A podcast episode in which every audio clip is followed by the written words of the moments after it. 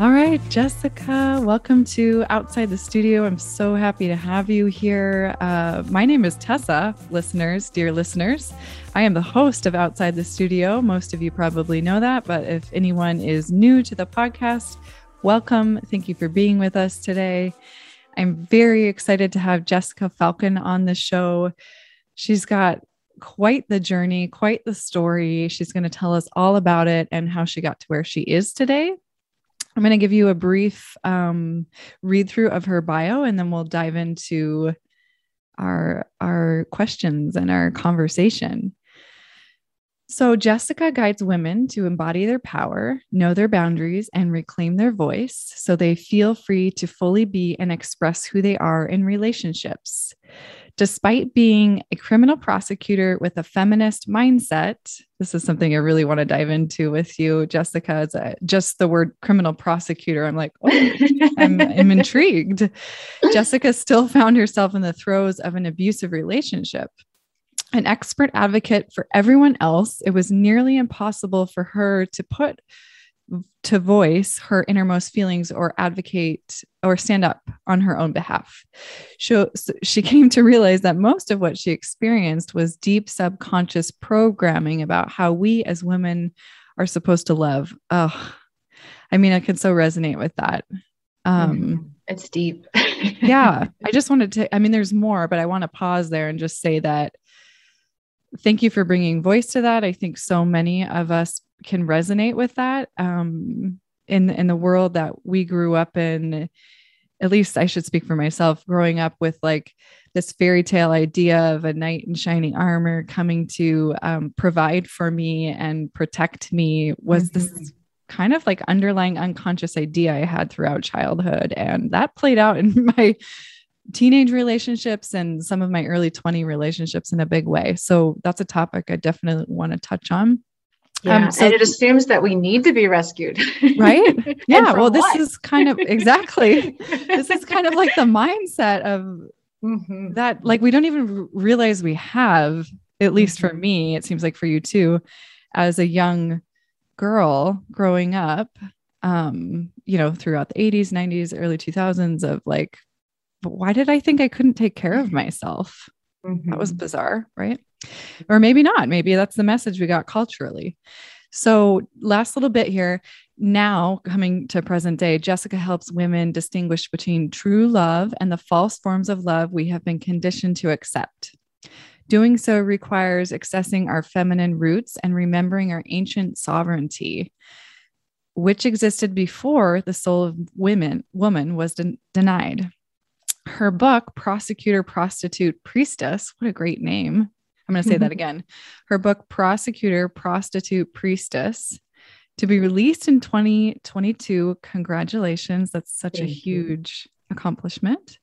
Bridges ancient feminine wisdom with her modern day journey. I cannot wait to read your book. so, in private sessions and workshops, Jessica helps women radically reclaim their self to know freedom and love.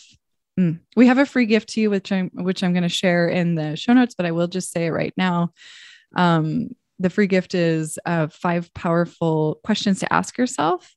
Um, it's a short little five minute uh, short video that's going to help you kind of navigate. Is it true love? How to figure that out, and and Jessica will guide us through that. So I'll include that stuff in the show notes. But without further ado, Jessica, thank you so much for being here. Thank you for your time in advance. Um, yeah, where do we even start? Gosh, I so much juiciness for us to dig into. yeah, right. So, um, can we go back to that first? Let's let's kind of go back in time, peel it back. So, you did you start your career as a criminal prosecutor? I did. Yeah, right out of law school. Okay. Um, I had actually been working for a women's nonprofit uh, called the Wage Project for Women Are Getting Even uh, for uh, equality, like wage equality, all mm. through law school. And she had offered me a job, and I was, you know, so excited to do that work because the reason I went to law school was to help women. Mm. And then I had a bunch of stuff happen with my family and I ended up moving um, back down south. I was in law school in Boston And when I started sitting for the bar exam, everybody I talked to was like, well, if you do policy work now, you don't start litigating. Uh, you can't ever get into litigation later. And I thought, oh my God, I'm like 25. Do I really want to limit myself for the rest of my life um, and not be able to litigate or be a trial attorney of any sort at any point? And I also realized at the same time that the work I was doing with the Wage Project was stuff I could have done before law school Mm. And uh, so I started looking for other work and kept being told, you know, the DA's office, the district attorney's office was the best place to get trial experience. Little did I know I would end up being this, you know, bulldog in a skirt criminal prosecutor for almost seven years. Um, I just kind of initially assumed I'll just do this for like a year or two. I'll get some trial experience, and then, and then I just I got um, I got really involved and I became mm-hmm. really successful. And I loved the challenge of like taking these big cases to court and speaking in front of a jury and the the mental focus and attention to detail and big vision it required to do that work. And really, um, and this actually ties into, I think, a lot of the what I discovered later in life. Um, I really identified actually with victim consciousness, and I so as a result, I really, really wanted to give voice to victims. I really wanted to give voice to um, people that didn't have one. Mm-hmm. I really wanted to stand up for people who had been hurt and harmed, and that was a passion of mine since I was a little girl.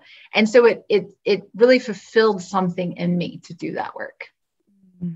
So you touched on something that uh, I think is such an important and big topic, which is victim consciousness. And you said mm-hmm. that you identified with that. And I think that speaks to what you have in your bio that, you know, you still found yourselves, you were advocating for a feminist mindset, but you still found yourself in throes of um, abusive relationships. So, can you tell me more about? For those of us that maybe don't know exactly what victim consciousness is, can you expound upon that a little bit? Mm-hmm. I, I, know the term is thrown out a lot, and so there are probably a lot of different definitions. But my particular, the way that I look at victim consciousness is is when we forget our power. Mm. So it's when we start to allow the external reality to dictate our inner reality. When we forget that we always have a choice, even if it seems like we don't. We always have a choice of how to respond, how to feel, how to think, what to do, even if it feels like we're put in a box. And that was really hard for me to accept because I have lived through a lot of trauma and I've lived through a lot of situations in which I, I felt like I was in a literal box and had no way out. And I wanted to be a victim. Like I really wanted to be victim to that circumstance mm-hmm. because being victim to it justified my anger being victim to it justified my grief. And being victim to it justified um, me being the one who was harmed and not the harmer. Mm-hmm. um, and it's it's it's a very deep complex topic which we could probably spend hours on but the short of it for me was um, i don't want to jump too far ahead but when i later ended up in an abusive relationship i part of my healing had to be letting go of that myth of being a victim. And it doesn't mean that he wasn't perpetrating harm against me. And I think that's where we often get confused mm-hmm. is that we tend to think, well, if I'm not a victim, then that person's not the perpetrator and nothing bad is happening. And it almost creates a sense of denial sometimes of the reality. Mm-hmm. And there's a different definition of like the legal victim and like being a victim, right? So in the legal context, victim is somebody who's harmed. Mm-hmm. Um, but what we're talking about, and I think the question is the victim, victim consciousness, which goes much deeper, I think, into the spiritual realm, into the emotional realm, into the physical realm of how am I identifying myself in the situation and what power am I able to or not able to access in that. Mm-hmm. mm-hmm.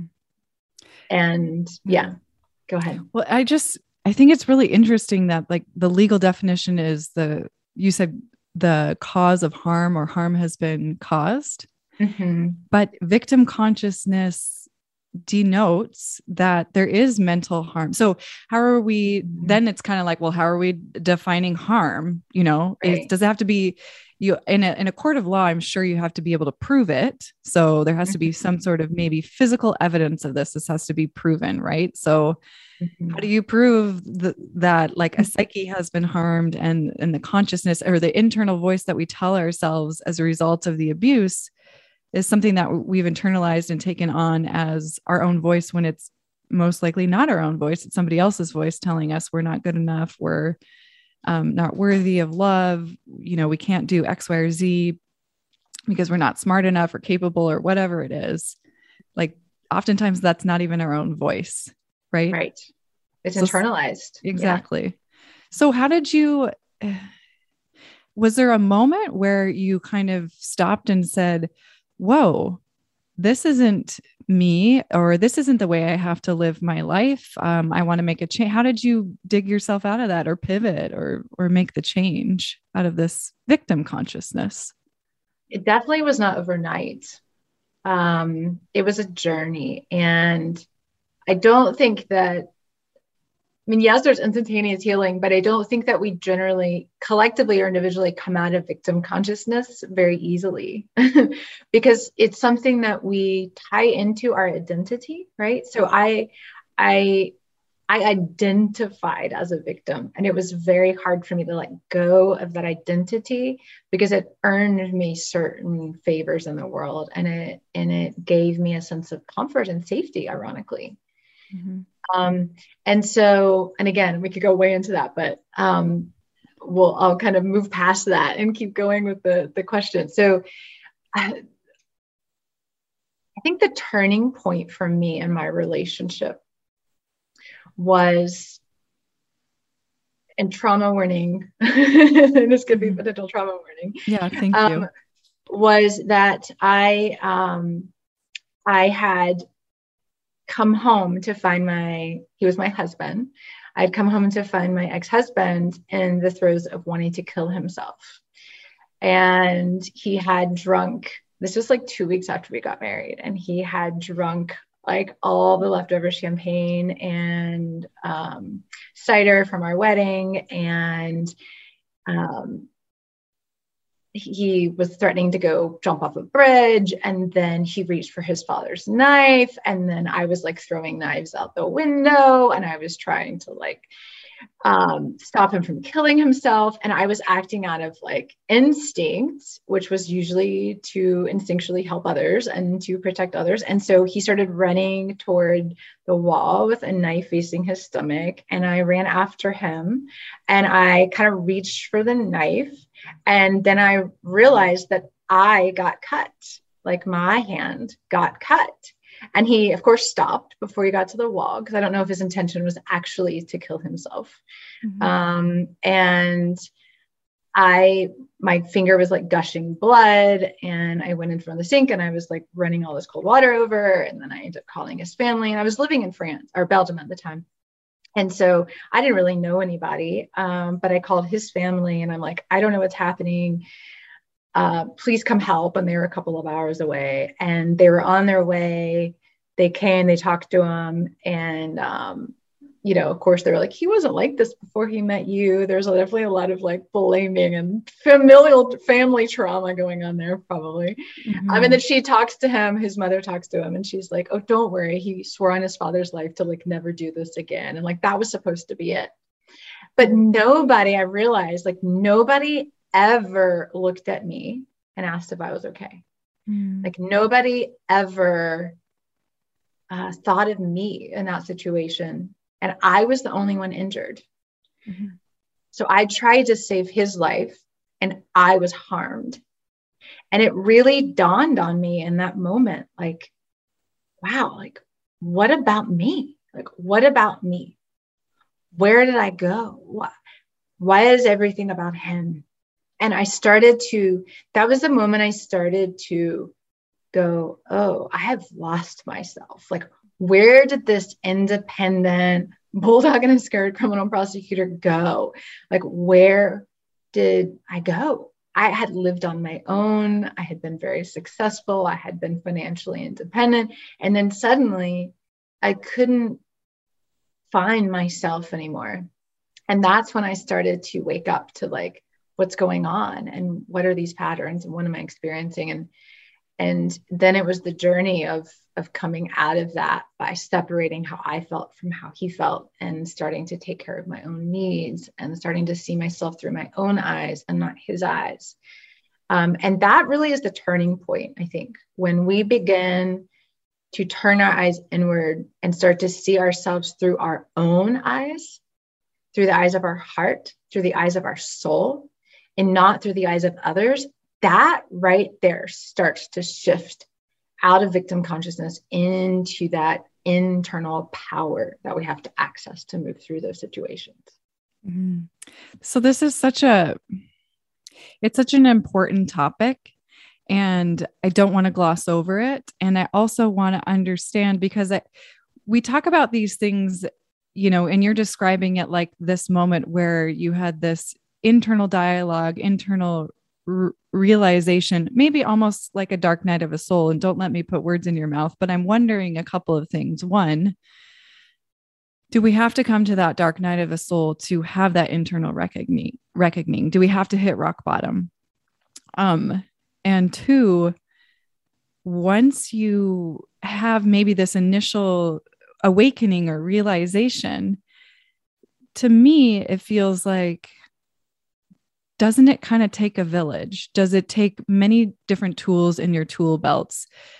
You know, and I'm sure it's a different path for everyone and it's not linear by any stretch of the means. And it's definitely not binary. It's not black and white, right?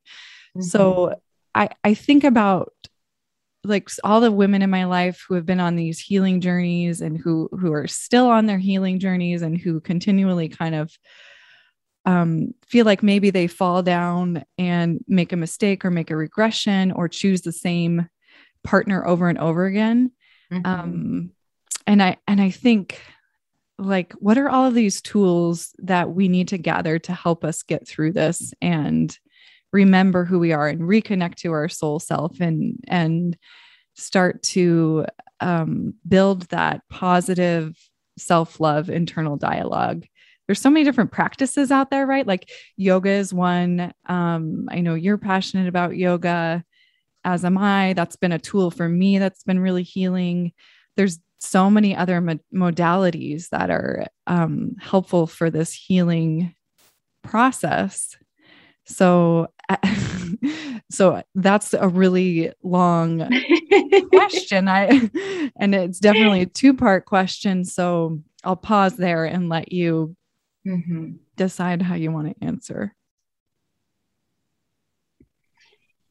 So I'm going to answer it in two parts since it was a two part question. And the first is Do we have to hit rock bottom and go through the dark night of the soul? And I don't think we do, but it's up to us to choose before that point. And so many of us um, in the society that we live in tend to push self care and soul work and healing work aside until it's necessary because we don't live in a society that prioritizes that. We don't live in a society that prioritizes the soul. And and as a result, we tend to wait until it's necessary. For myself, um, and this is all part of the book, uh, so I won't give too much away, but I um, what I experienced with my ex husband was absolutely essential for my soul journey. And that might sound crazy, but I had dreams of when I was going to meet him, on the day I was going to meet him. And the whole time we were together, I knew that I was releasing the karmic bonds between us. Mm-hmm. And I knew that I was rewriting the story of my lineage and relationship. And I knew that what I was learning and gathering from being very conscious throughout the relationship, even though I was still battling all of these inner things, that it was meant to help other women in the future, which is why I do what I do now. Like I knew that that was the purpose of what I was experiencing. And every woman in my family, as far as I can go back, also experienced abuse. And mm-hmm. so I was doing a lot of deep ancestral lineage healing through that relationship because I did my best to address it from a soul perspective and not just run away. Mm-hmm. If that makes sense. It does, um, yeah. So, so my soul, my my rock bottom um, was still traumatic for me, um, and I, I I think I I don't know that my soul would have let me do it any other way personally, because that was part of my path to offer what I offer now. Like that was part of my mm-hmm. path to awaken to certain um, forms of conditioning that I feel I can help other people unravel that are so unconscious and so subconscious that we don't even know we're there. So we can't apply tools to them if we don't know that they exist, right? Mm-hmm. Mm-hmm. And and what got me out of it, which I think is what I hope to help other women do before they hit rock bottom, is is the tools of the body, the tools of the soul, and it might sound a little radical here, but the tool, tools of the goddess, mm. the tools of the divine feminine, which until I began to return to my feminine roots, until I began to access this ancient sovereign woman, the goddess, I this is going to again sound really radical but i'm just going to i'm just going to be really radically honest here. I started to be visited by goddesses um, certain archetypes. Um, some people call them archetypes to me they're more than archetypes they're energies that actually exist. Mm-hmm. isis and inanna and magdalene in particular. And i really feel like these women, these goddesses, this ancient, powerful, divine, sovereign woman, that they are here now to help us move past the barriers that have been put in place. I believe that they are here now so that we as women can rewrite our stories and no longer submit to the false forms of love that we've been conditioned to accept, being silencing, serving, and submitting. And these women worked through me and have helped me overcome and heal on deep, deep layers. And I believe that when we access that ancient sovereignty that is our birthright, that's the tool. That's the tool to to remember. It's not about learning to love ourselves. That's a little bit of a pet peeve of mine. Like self-love, I don't like the term because it it almost sounds as if we have to go get that love and bring it in or we have to create that love and and we have to love ourselves like it's a verb. Mm. and for me it's about accessing the love already inside of you the love that is in the trillions of cells that make up who you are. It is about accessing that love in your heart in your body in your cells and bringing it through to every aspect of who you are so it's a being, it's an accessing. Love is receptive when it comes to quote unquote self love. Mm-hmm. And so when we start to access that love inside of us and pull it through us, we are love. There's nothing to go get, there's nothing to do, there's nothing to obtain, there's nothing to try, there's no mental effort involved. It's a being. Mm-hmm. And then we choose to share that love. We choose to be and share that love, but it's a state of being. And when we start to see ourselves through that lens, we start to access the depth of our divinity in the here and now, in our physical form. And when we access that, we can use that to bypass the conditioning that we've been fed about who and what a woman is supposed to be and how she's supposed to love and rewire our, our brain through heart consciousness. So I believe we have to do the heart work in order to do the mind consciousness work mm-hmm. because we tend to try to do the other first, but it leaves us in this mental spiral. And I feel like we don't have to go through that spiral. We don't have to go through that. Mm-hmm. Yeah. Yeah. I love this. I'm wondering, what do you think of? How would you define doing the heart work? How would you do that work? Where would you hmm. start? Yeah. So that's that's part of what I guide women through. So again, it's a journey. It's not necessarily um, a one step you're done, mm-hmm. um, but a very simple practice. Because often the beauty is in the simplicity, right? Absolutely. so a, a very simple practice is to drop your awareness into your heart place your hands on your heart because our energy and our attention goes to where we we place our attention so placing our hands there brings it there and and start to feel into what exists underneath your hand start to feel into that heart space start to feel into what is there and then ask or intend to feel that love open your heart to the love that is there and just sit and bathe in it and feel the heart. And you can talk, you can ask, like, I'm listening. Tell me what you want me to know. I'm here. Show me what you want me to see. I'm listening. Because we have to create that receptive state and a connective state to receive the wisdom that is rightfully ours, that is always there, but we're just usually not accessing it. We don't know how, but it's really simple. mm, yeah. This is something that I've I've worked on. It's, it's um, the you know tapping in and asking myself and being open to receiving messages from the seat of the soul and I find that that voice is so quiet as compared to the voice that, you know, really is chattery and loud in my head. mm-hmm. um, so are there strategies that you that you study that you understand that help people regain that connection to their inner voice mm-hmm. yeah that's one of the the tenets of of my work is helping people access that inner voice because mm-hmm. it is hard to hear. It is it is not the loudest voice. sometimes it is. Like mm-hmm. you know, in many ways sometimes it is, right? When we start to really develop that relationship, like mm-hmm. it can be very very loud. But often especially especially at the beginning, but even when we're in states of confusion or we're in states of moving through trauma or um, shifts in our our consciousness, it can become harder to hear. Mm-hmm. And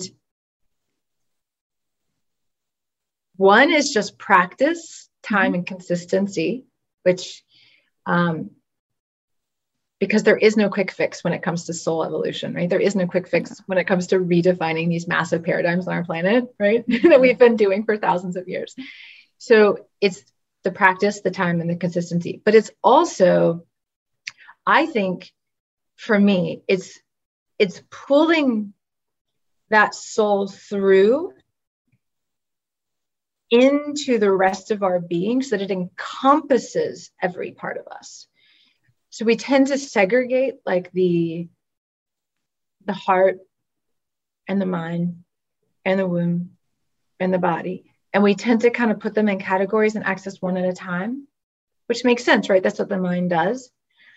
But when we can start to to pull like if you're in that heart practice start to imagine that that love is coming into your heart and then literally flushing through the rest of your body like that love moves through your legs it moves through your toes it moves through your arms and hands and fingers it comes up into your head so that that love that essence of who you are encompasses your mind. It is your mind. Your mind is not separate from this beingness of you. Mm. And then when we start to consciously pull this aspect through us and let it pervade us and become us, over time, there, there starts to be a unified voice. And over time, the mind starts to align naturally with that heart. So it's about, it's not one or the other, the mind or the heart. It's about integrating and aligning the thoughts with the heart. So for example, to make this a little more tangible, um, if I have a recurring thought, like say you have a recurring thought, mm-hmm. um, bringing that thought instead of what we're often told is to try to get rid of it, right? We're often told to try to um, overcome it. We're often told to try to rewrite it, to say affirmations that are the opposite, to do the mental work of overcoming a recurring thought. I would actually suggest, and what helps me, what helped me for many, many years now, is bringing that thought down into my heart mm-hmm. and actually witnessing that thought and being with that thought. And that can be through journaling, and it could be through literally looking at the thought on a piece of paper or sitting with a thought, but holding it in my heart. Mm. And what what are you telling me? Why are you here so much? Like, you're like this visitor, right? So like, tell me why you're here. Why are you visiting me? What is mm. your purpose? And what I've found is that most often those thoughts are trying to keep me safe mm. and protected. Even if that means keeping me small, it's trying to keep me safe. Mm-hmm. And so if I can bring that to my heart and hold that thought in love and have deep compassion for that part of me that has that thought, right? Like have deep compassion. Like I went into a little bit of fear this week um, around um, the pandemic and certain things that I'm experiencing and witnessing. I went into some yeah. deep fear, right? Yeah. And I, yeah. I started to feel really out of my center, which is mm-hmm. not usual for me. Like I usually feel like really centered and really anchored, and I started to really find myself feeling like kind of more nervous, definitely more fearful, and I could feel my thoughts right going. Mm.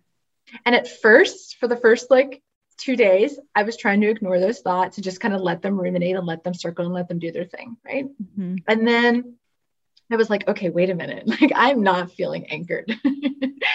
and I started to spend a little more time with this fear. Right. And the fear, like the existential fear we all have right now is we're going to die.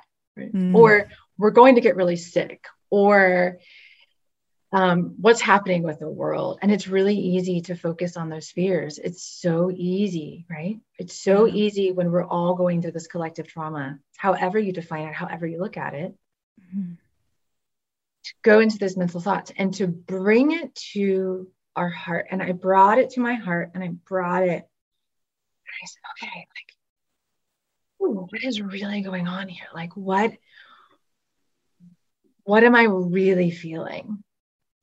And for me this week, it was, oh, wow, like I am actually struggling with how to feel safe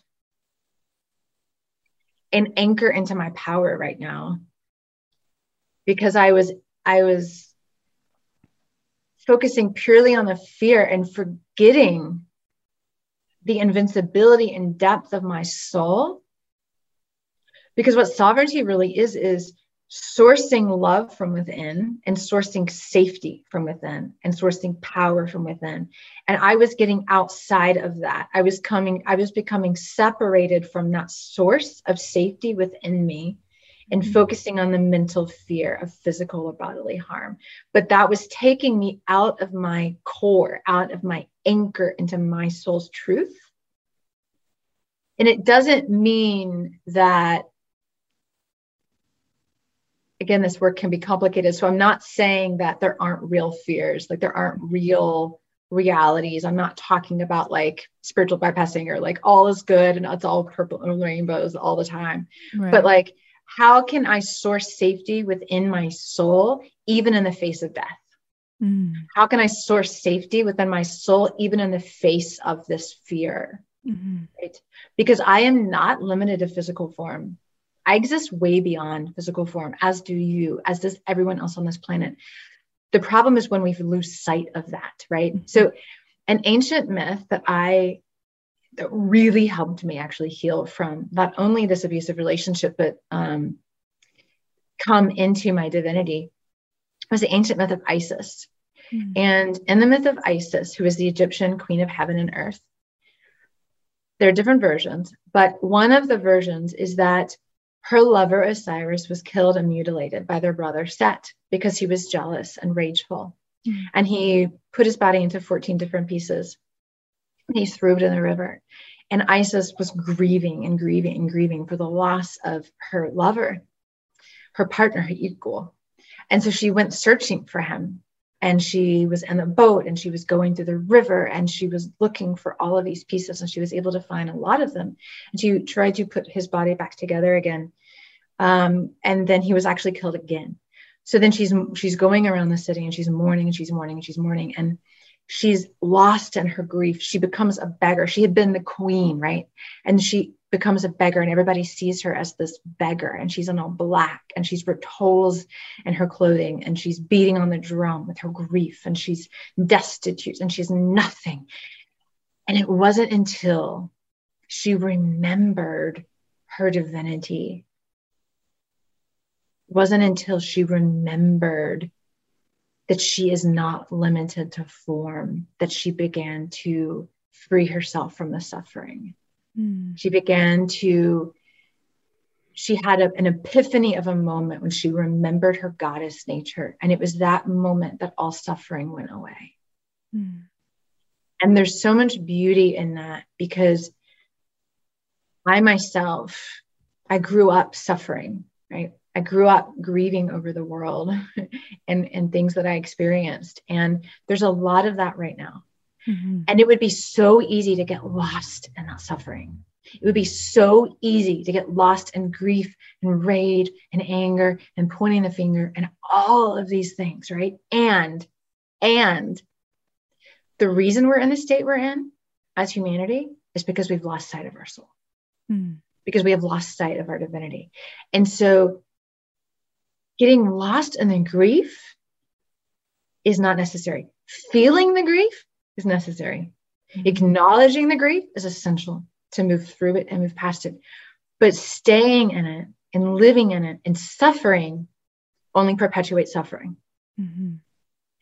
And when we remember and touch the divinity of our soul, the sovereignty of our being, and pull that through into our body and into our voice and into our actions, into our work, into our beingness, that we're no longer locked down by the forms around us. We're no longer tied to suffering. It's not possible because you're able to step outside of it and you're able to see above it.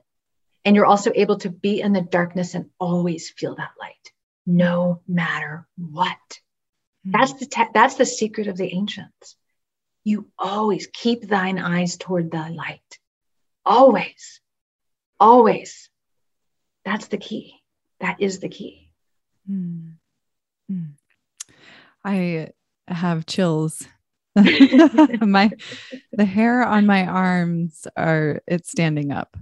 Um, I just well, I've always loved story and myth, and um, you know, ever since I was a little kid and learned how to read, it's been such a solace, uh, a solve for me. Mm-hmm. Um, and I think you know, as empathic as I am, and so many others, you know, Jessica, I feel like your kindred spirit in this.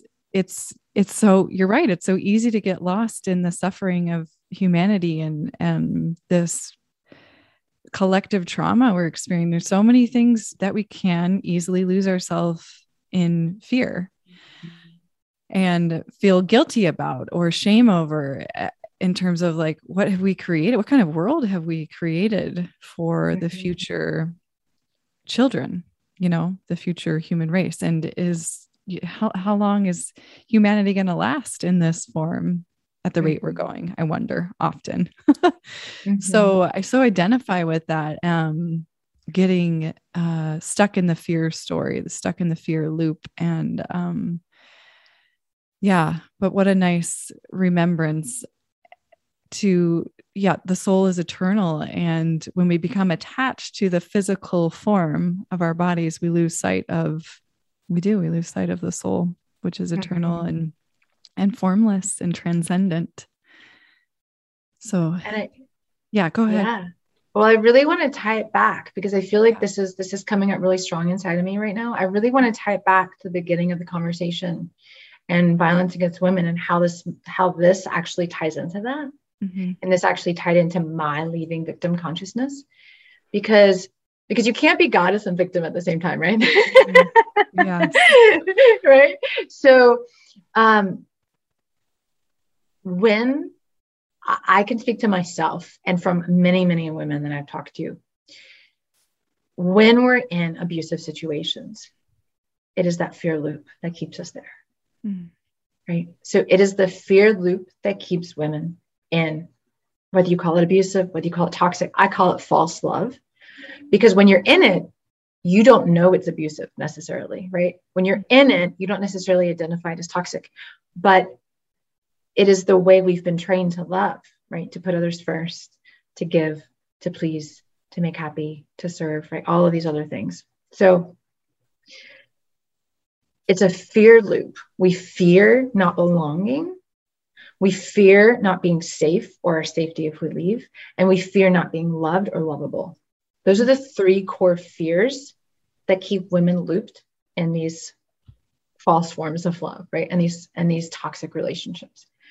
And when we as women reclaim our soul and reclaim our divinity, we can no longer be held subject to these relationships. And that I tie into the myth of Adam and Eve. Mm. Because that story, that I call it a myth because that's how it was written according to historical documents. Um, that myth was written with the very clear intention. This is something that is in my book and that I've studied for many, many years now. So I could go way into this, but I'm going to give just a short bite for the sake of time. Um, that story was written with a very clear intention of denying the divinity of woman. Mm-hmm. And it was written after women had already been sovereign, already held their own bank accounts, already been priestesses in the temples, already been queens. This story was written after that period with the very clear intention of denying a female divinity. So at this point, prior to this point, there had always been a male and female divinity. Suddenly, there could only be a male divinity. And woman was no longer of God, she was of man and for man. This belief system is at the root of violence against women. And so when we as women remember our divinity and reclaim the goddess, reclaim the feminine as divine, we can no longer be subject to the control of one male God who prefers to keep us beneath, right? Because abusive relationships are really about power over.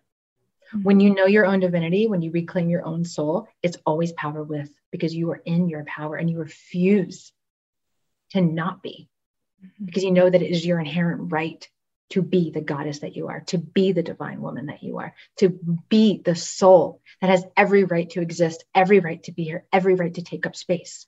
There's no more denial of our power, but it is the denial of our power as women that we are now holding on to so deeply and so subconsciously we don't even know it's there. And that, that is what we have to bring through and reclaim to end violence against women and to then know true love, conscious love, and relationships. Because that's what we want. But in order to actually have that, we have to unwire, unravel from this deeply embedded conditioning that denies the worthiness of our own soul. So I think my my question or as you're saying this is the things that are coming up for me are how okay so we so let's say we've recognized we're in a, a an abusive relationship we're starting to turn inward we're starting to regain our internal power acknowledge our own divinity. What is the next step? You know it, we we want relationship where we are connected humanity connection is key to our sur- survival. And and romance and and love and relationship it's all vital to who mm-hmm. we are. How do we know what that healthy balanced power with relationship looks like when all we've ever known is the opposite how do we build it what does it look like What does yeah, it feel like? That's a beautiful question. I love that.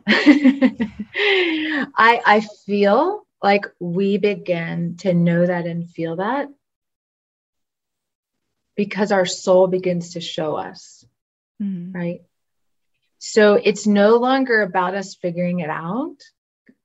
It's no longer about us um, needing it to look and feel a certain way. There's no mental parameter for this, mm. partly because that hasn't actually been experienced for thousands of years, right? So there's no roadmap.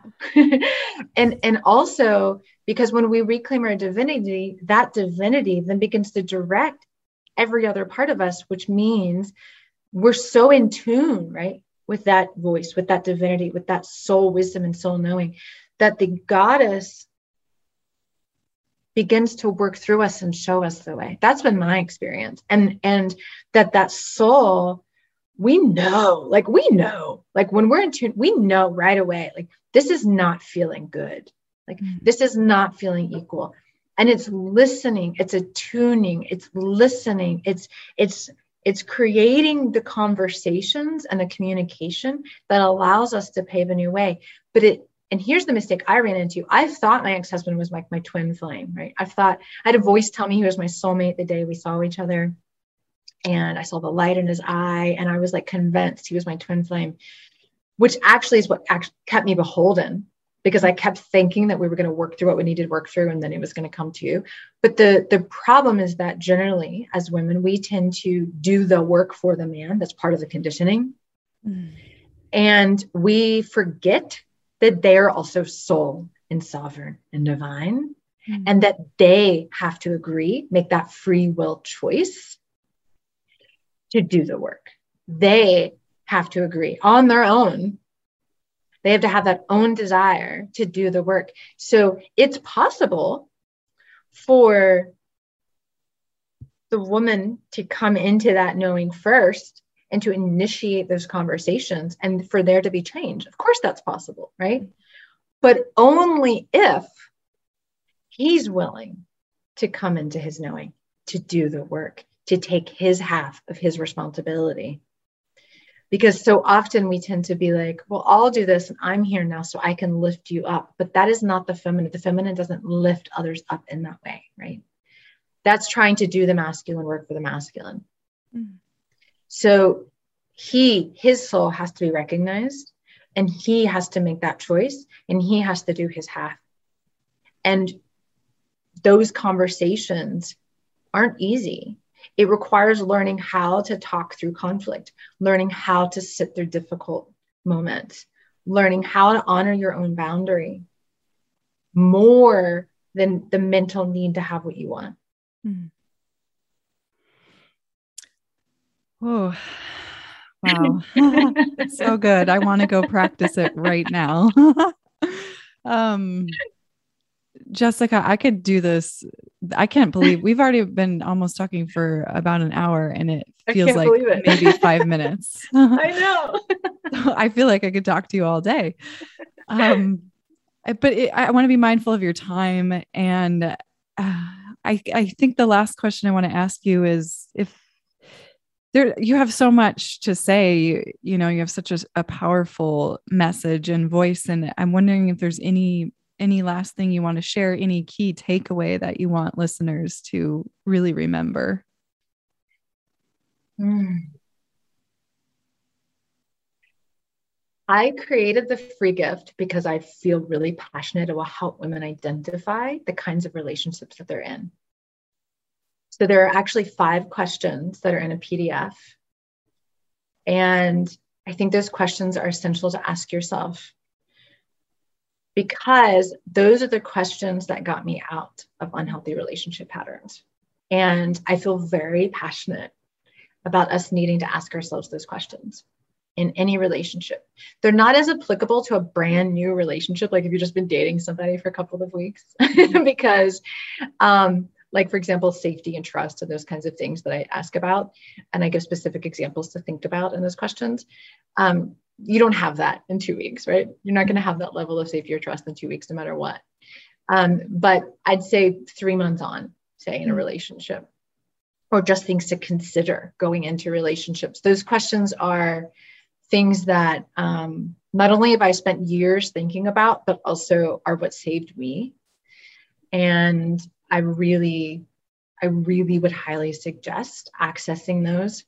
And then uh, the video series are like super short, three minute long videos that talk about the five fundamental aspects of love. And this is the true love that I feel we need to understand what the false forms of love are, but we also need to understand what true love is, right? Because if we don't know what we're going into, as like your other question was, like, how do we know what we're going into? So here's what I think we're going into. I'll just, I'll name the five aspects love sees, love hears, love honors, love is both, and love is freedom.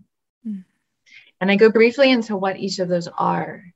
But that's from ancient text that I gathered that. And it's also from lived experience and teachings that I received from the goddess.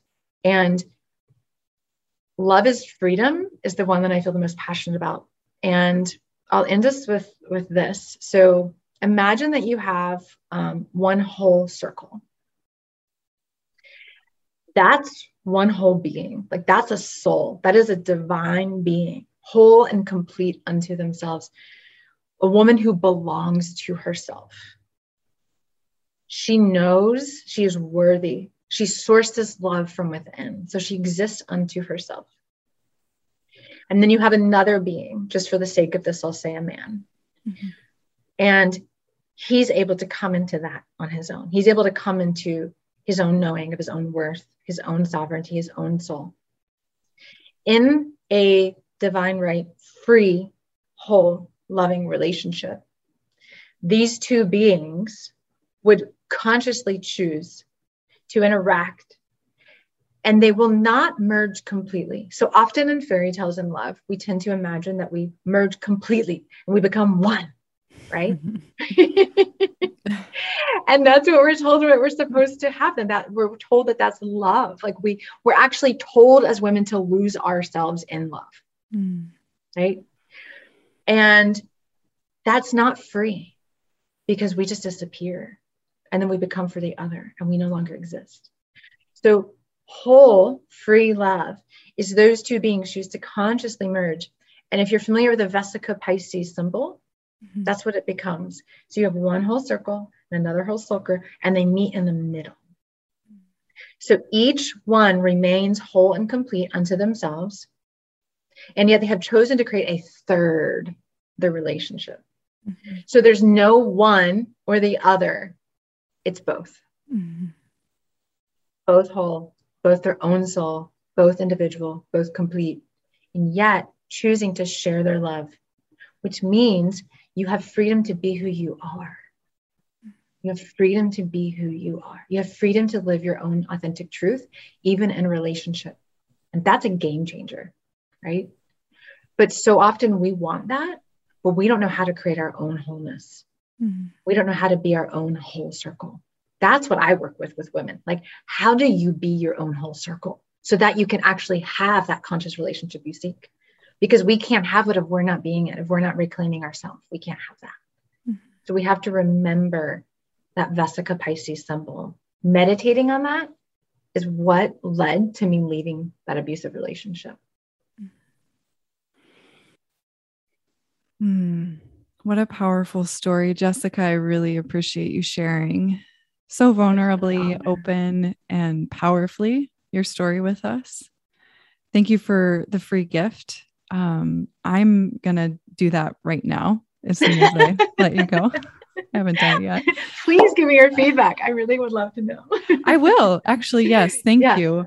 And, and on that note, where can people go to contact you, to connect with you, to find out more about you? So um, the path to sovereignty.com is the website. And that's also where you can sign up um, either at the link, the special link, sign up for a free gift, or on the website itself. They give you access to the questions and the five short videos and I have a Facebook group called Embody Your Sovereignty. And I give weekly uh, kind of support videos, advice on there, sometimes do kind of like live activations in the Facebook group as well.